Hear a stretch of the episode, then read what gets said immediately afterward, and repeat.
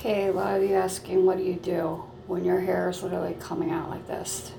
Well, medically, there's not really much you can do. In my situation, I was told it was going to get worse, and it did. Um, it's not going to grow back. I have too many levels and too many things against me. I've come to acceptance with that. This is the third time this has happened.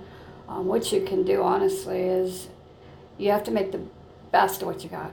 This is just hair. It's, it's, there's far more important things to worry about, in my opinion. It's just me.